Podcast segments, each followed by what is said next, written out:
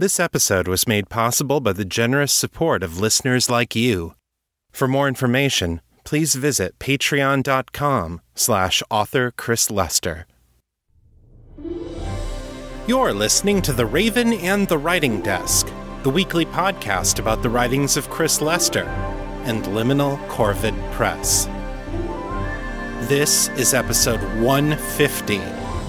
Hello, Metamorphs! Welcome to the 150th episode of The Raven and the Writing Desk. I'm your host, Chris Lester, the creator and head author of the Metamor City story universe. You can find more of my work at chrislester.org and metamorcity.com. This is the show where I share my fiction with you, fresh off the writing desk. And this episode marks the third anniversary since I started running this show. I'll have some thoughts about my writing journey later in the episode. For now, though, let's get to this week's story. Today I'm bringing you Chapter 8 of my Metamor City novel, The Lost and the Least.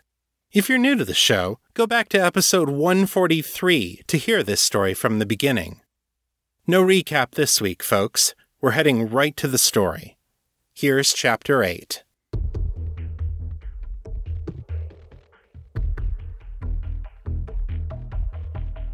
The Lost and the Least. A novel of Metamor City. Written and read by Chris Lester.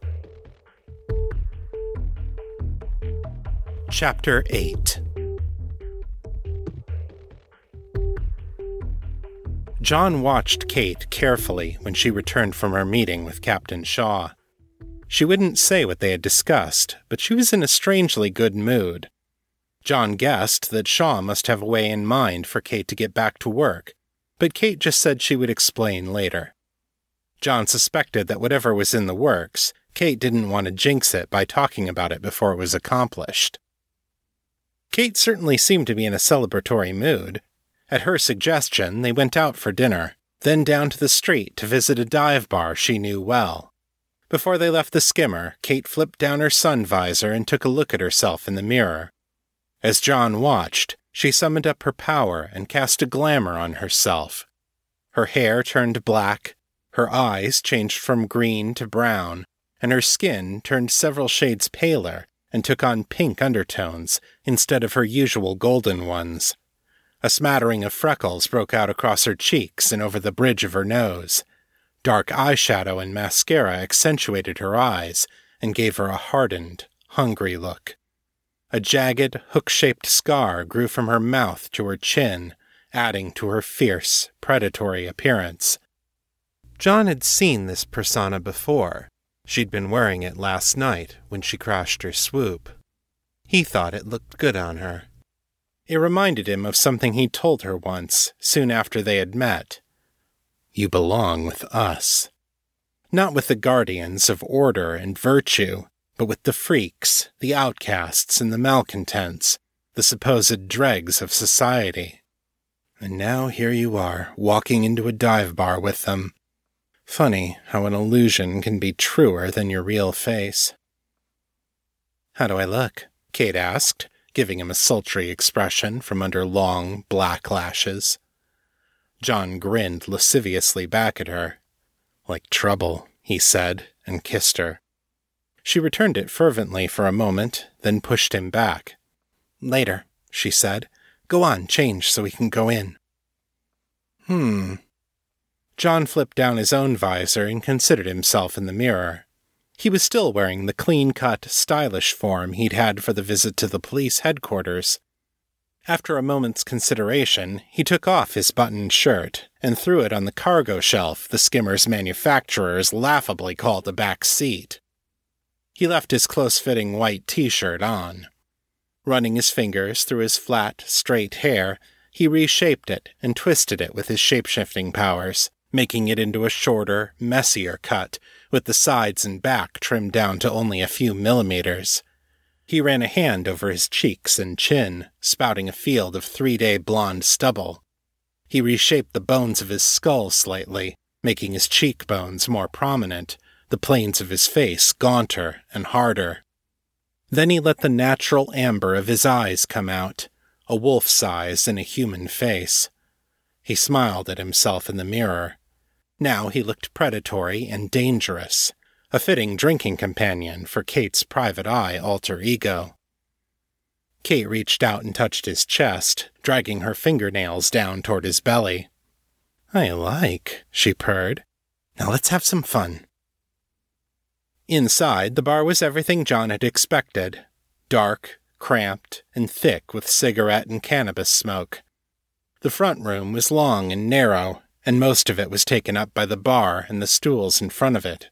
There was a narrow walkway that led behind those stools to a squarish back room, where a live band was playing loud, thudding music for a packed crowd. John could tell within a few seconds that the band had more enthusiasm than talent, but no one seemed to mind. Kate squeezed into an open spot between two stools and leaned in over the bar. John admired the shape of her ass as she did so, as did several of the bar's other patrons. Moving with an unhurried grace, John stepped up behind her, locking eyes with each of the other men in turn and staring until they turned away. He was fully confident Kate could take care of herself, but right now they were both play acting for the other patrons. If they sent a message early on that they were not to be fucked with, there probably wouldn't be any trouble. Kate caught the bartender's attention quickly and ordered them a couple of whiskeys. Passing one to John, she cocked her head toward the back room. He followed her into the mass of humanity and the roar of the music. They found a space near the middle of the crowd, as other patrons took one look at them and made way. Kate grinned, clinked her glass against John's, and threw back her drink in one shot. John sipped. He took Kate's empty and stacked his own glass inside it. Kate closed her eyes and began to dance, letting her body twist and gyrate to the beat of the music. Some of her movements looked aggressive, some profoundly sexual, and some just looked silly but she wasn't paying attention to what John or anyone else thought of her. This was about getting lost in something bigger than yourself, letting it swallow you. A complete surrender to sensation. As a hedonist, John approved. But as two hours passed in a blinding, deafening haze, John began to grow concerned. Kate downed three more shots, then bummed a tablet of essence off another patron, chewed it up, and downed it with half a glass of beer. She shucked off her black leather jacket and danced until the sweat poured down her in sheets. She conjured a sparkling array of fairy lights that flickered and pulsed over the dancing crowd. Some people cheered, others drew back, but everyone was watching her. John noticed a couple of men by the back door who seemed to be watching her a little too closely. They had red bandanas and bat tattoos, both common symbols among the street gangs who owed their fealty to the vampire syndicate. When Kate tottered off to the bathroom between songs, they positioned themselves on either side of the hallway, leaning back against the walls and waiting. Uh oh. John wasn't a fighter. He'd been raised in a life of privilege, and when his true nature had been exposed and he'd been stripped of his name and title, he'd joined the priesthood of the Church of Hedonism. He'd always preferred a quick retreat to a direct confrontation. But retreat wasn't an option here. Kate had let herself be cornered, and she was too drunk and too high to realize it. John didn't know exactly what the gangers wanted, but it wouldn't be anything good. Fortunately, John had other talents at his disposal. Putting on his best predatory expression, John stalked toward the two men. As he did, he called up his aura, a cloud of darkness took shape around him, the shadows gathering and concentrating as his power flowed out into the room. A flood of sexual pheromones filled the crowded space, amping up the arousal of everyone near him. At the same time, John altered his own appearance, draining the color out of his skin and leaving it deathly pale. By now, the gangers were watching him, their eyes wide and dilated, something halfway between fear and wonder on their faces. John focused his shapeshifting powers on his own mouth, making his canines extend and sharpen into a pair of prominent fangs. He bared his teeth at the men. Good evening, gentlemen. I couldn't help but notice you taking an interest in my pet. His voice was a paper thin veneer of civility over deep seated rage. The two gangers shrank into themselves, lowering their eyes in deference. Pardon, my lord, one stammered. We meant no offense. I should hope not, John growled. Find another hunting ground, worms. This place is mine tonight. Yes, my lord. The gangers bowed deeply, then hurried out the back door. Several other men with similar outfits followed soon after, their eyes averted from John's. When they had gone, John turned back to the room.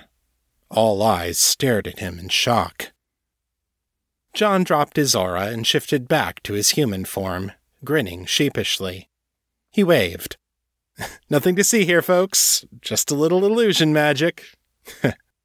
he made a few sorcerous looking gestures, then let his horns pop out of his head. Look, I'm a goat! Then he gestured again and drew the horns back in. A few people laughed, and the room broke out in applause. John suspected he wasn't the only one there who'd thought the gangers were trouble. He bowed and waved, grinning like an idiot. With the tension in the room broken, people turned back to their own conversations. Soon the band started up again, and all was back to normal. Kate came dancing back out of the bathroom and rejoined the crowd, oblivious to what had just happened. Eventually, the band ended its set and started to pack up their gear. Kate, now weaving uncertainly with every step, started to boo loudly. Get back on the stage, you skags! she shouted. Come on! One more song! One more song! John came up beside her and put her jacket over her shoulders. Hey, he said quietly. Come on, Kate, let's get you home. No, she whined. I want to dance. If you dance any more, you're going to end up in the ER, John hissed in her ear. You need water and sleep. Humph. Kate stuck out her lip in a dramatic pout. Then a thought seemed to strike her, and she pressed her body up against his. If I'm a good girl, do I get a treat? She ran her fingers lightly over his crotch. John's cock throbbed in anticipation. If you're a good girl, John said. Come on, let's go. Kate let herself be led toward the front exit.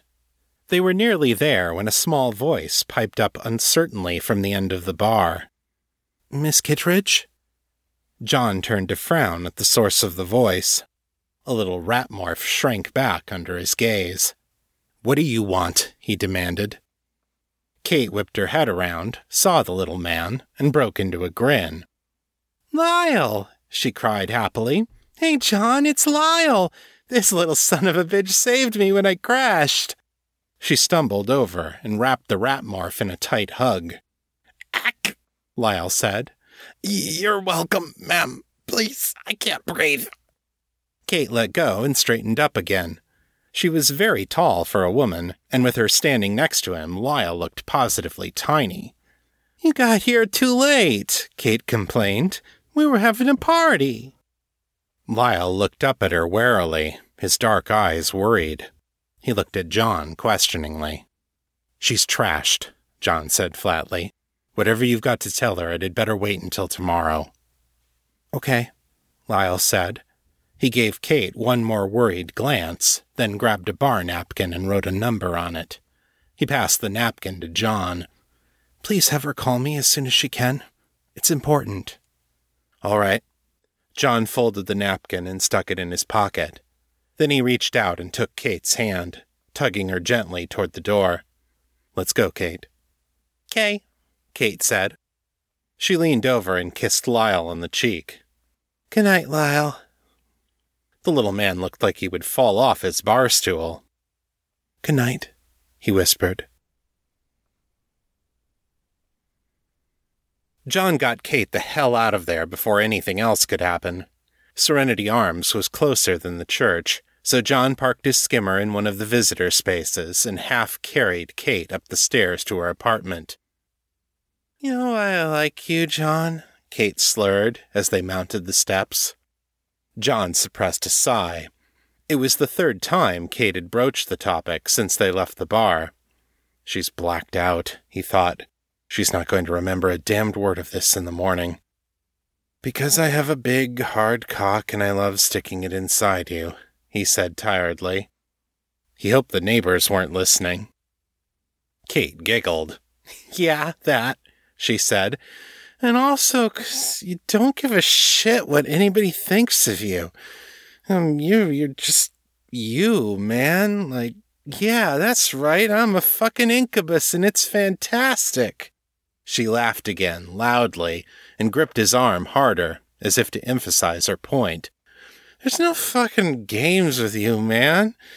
You just wanna fuck, I just wanna fuck. Doesn't have to be all complicated.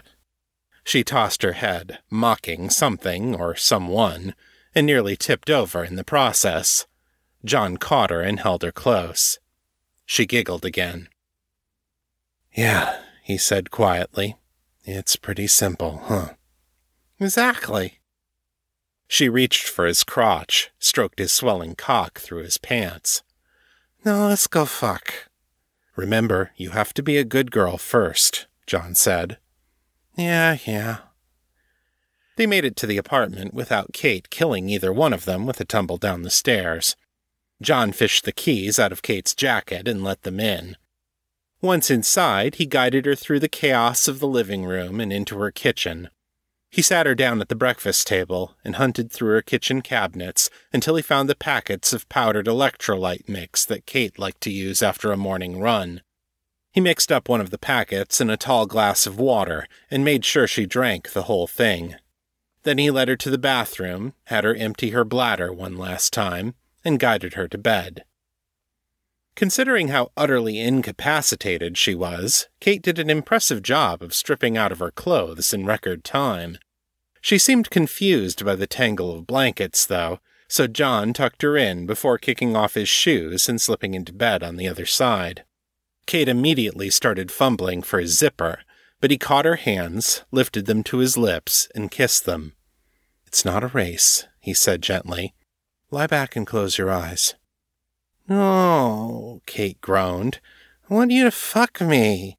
Then do what I say, John said, still gentle, but not budging a millimeter. Kate harumphed, but she lay back and closed her eyes. John focused his attention on his aura sight, the sixth sense that allowed him to perceive the mana fields around him. As an incubus, he was particularly attuned to life aspected mana, the kind that living creatures generated, and the kind he needed to consume in order to survive. Kate's aura was exceptionally strong, which was probably one of the things that had first attracted him to her. Not only was she a wizard, and therefore carrying around a reserve of extra power inside her, but there was something unique about her aura, something that made it sparkle and shine before his aura sight in a way that most people's didn't.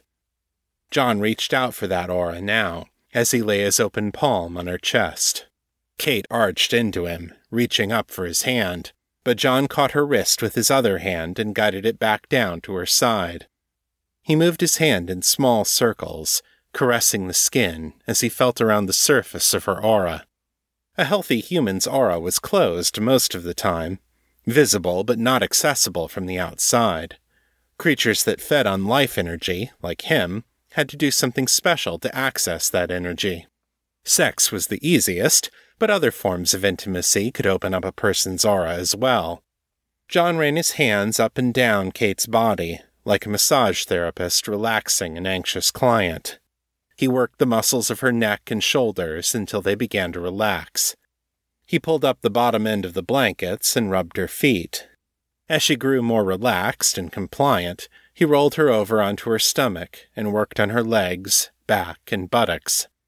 She was still extremely aroused, but she was also enjoying the focused attention on her body, probably a lot more than she had expected to. John continued probing at her aura as he touched her, testing its resistance. He felt the barriers weakening, slowly but surely. When he had finished with her back, John rolled Kate onto her side and lay down behind her. As he planted soft kisses on her neck and ran his hand over her belly, he felt the last of her resistance slip away. Her aura opened itself to him. John opened his own aura in turn, and the hunger inside him reached out and fed. Kate gasped as she felt the pull of power on her aura, and she pressed her body back against his. He continued to flutter kisses over her neck and back, and with each one, he took a little more. The feeding triggered a flood of endorphins in Kate's body, and she let out a soft moan.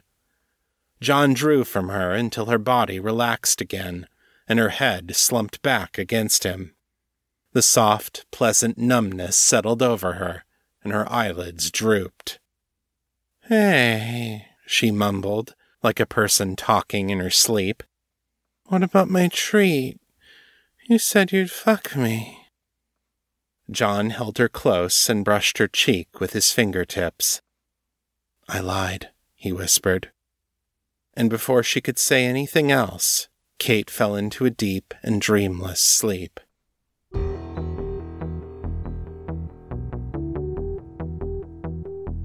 And that's the end of Chapter 8. Come back next time for Chapter 9, when Kate awakens to an unpleasant morning and a street rat desperate for her help. As I said at the top of the show, this is the last episode of Season 3. So let's take a look back on the year with a special installment of the Weekly Writing Report.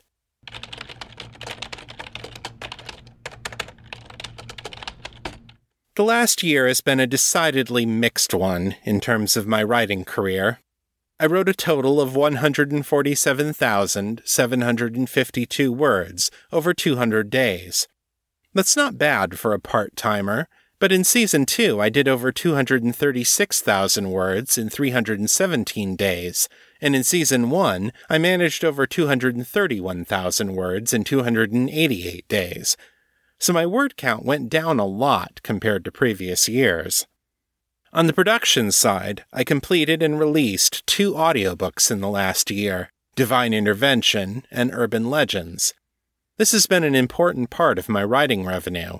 I make a lot more from selling audiobooks than I do from ebooks or paper. This has underlined the importance of getting my work out there in audio as quickly as I can. On the writing side, I finished The Lost and the Least, which is my largest and most ambitious novel to date. I worked on the book steadily from the beginning of June through the end of August, when I finished the first draft. Since September, I've flitted between a number of different projects my Artax story, Operation Ibex, Breaking Hell, the first book in the Goetic Age trilogy, editing and revisions for The Lost in the Least, which took up most of the month of November, and most recently, outlining for my next Metamor City novel, None Shall Dwell Within. I completed three short stories in January and February, but apart from that, everything else I've started this year is still unfinished. This is directly connected to a drop in my writing output. In the last five months of Season 3, my monthly word count never got above 8,000 words, by comparison, my average monthly word count in the first seven months of the year was almost 17,000 words. There are a number of contributing factors that led to this drop. As I mentioned, I got married on April 28th, and the planning and preparation that went into it have taken up a lot of time. I've been entrusted with a lot more responsibilities at work, which has meant good things for my career in science, but also less time to write. I've been spending more time building into the relationships with my wife and my friends. And I've been doing more housework around the apartment, trying to be a better partner and to keep our living space a lot more, well, livable.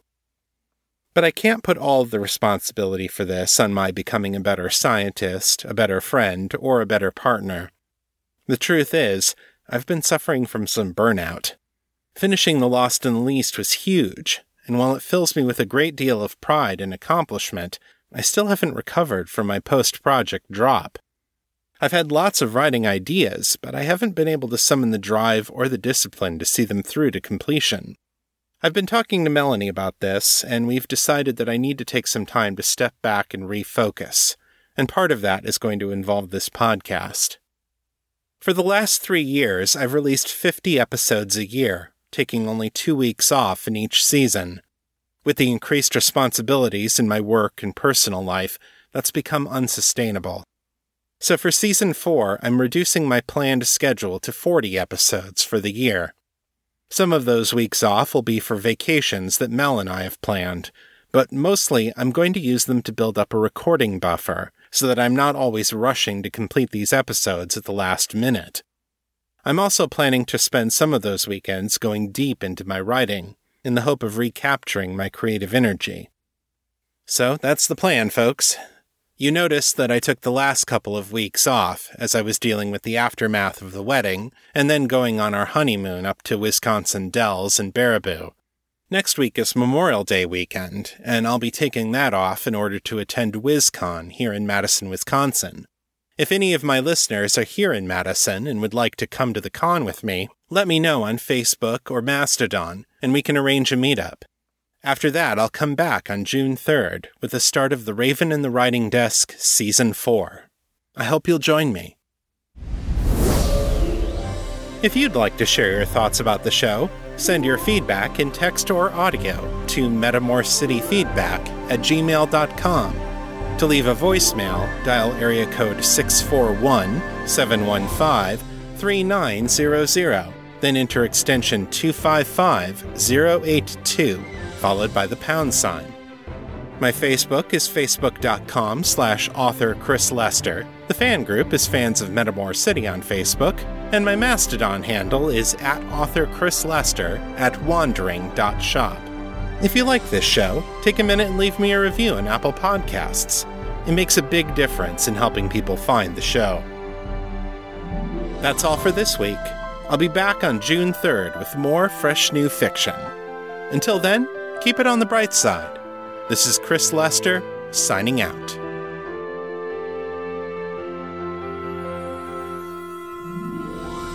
The contents of this podcast are copyright 2018 by Chris Lester and Liminal Corvid Press. The show is released under a Creative Commons, Attribution, Non Commercial, No Derivatives license, so don't change it, don't sell it, but feel free to share it all you like. For more information about this license, please visit creativecommons.org.